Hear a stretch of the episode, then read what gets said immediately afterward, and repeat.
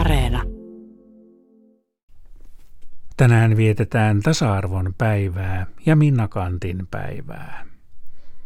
Minna Canth näki Kuopiossa muutamia suomalaisen teatterin, Kansallisteatterin edeltäjän vierailunäytöksiä ja niistä innoittuneena alkoi kirjoittaa esikoisnäytelmäänsä Murtovarkaus. Canth jäi leskeksi kesken kirjoitustyön, mutta sai kuitenkin näytelmän valmiiksi.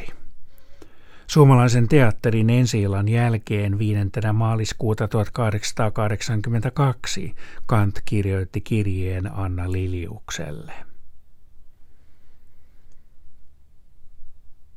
Murtovarkaushan nyt viimeinkin on näytetty. Ja hirmuinen melu siitä syntyi. Pitkän pitkät kritiikit ynnä muuta.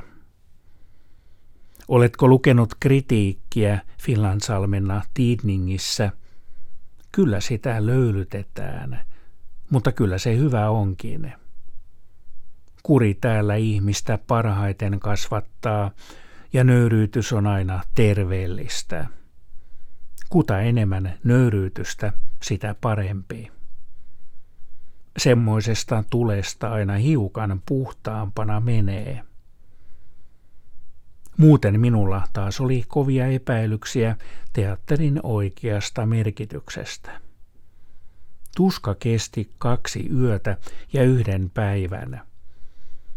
Sitten ruumiin voimat menivät aivan lamaan, mutta sielu vähitellen rauhoittui. Se ajatus, että kuoleman hetkellä omatunto minua soimaisi siitä, että olisin ihmisille hankkinut turhaa ajanviettoa, oli kauhea.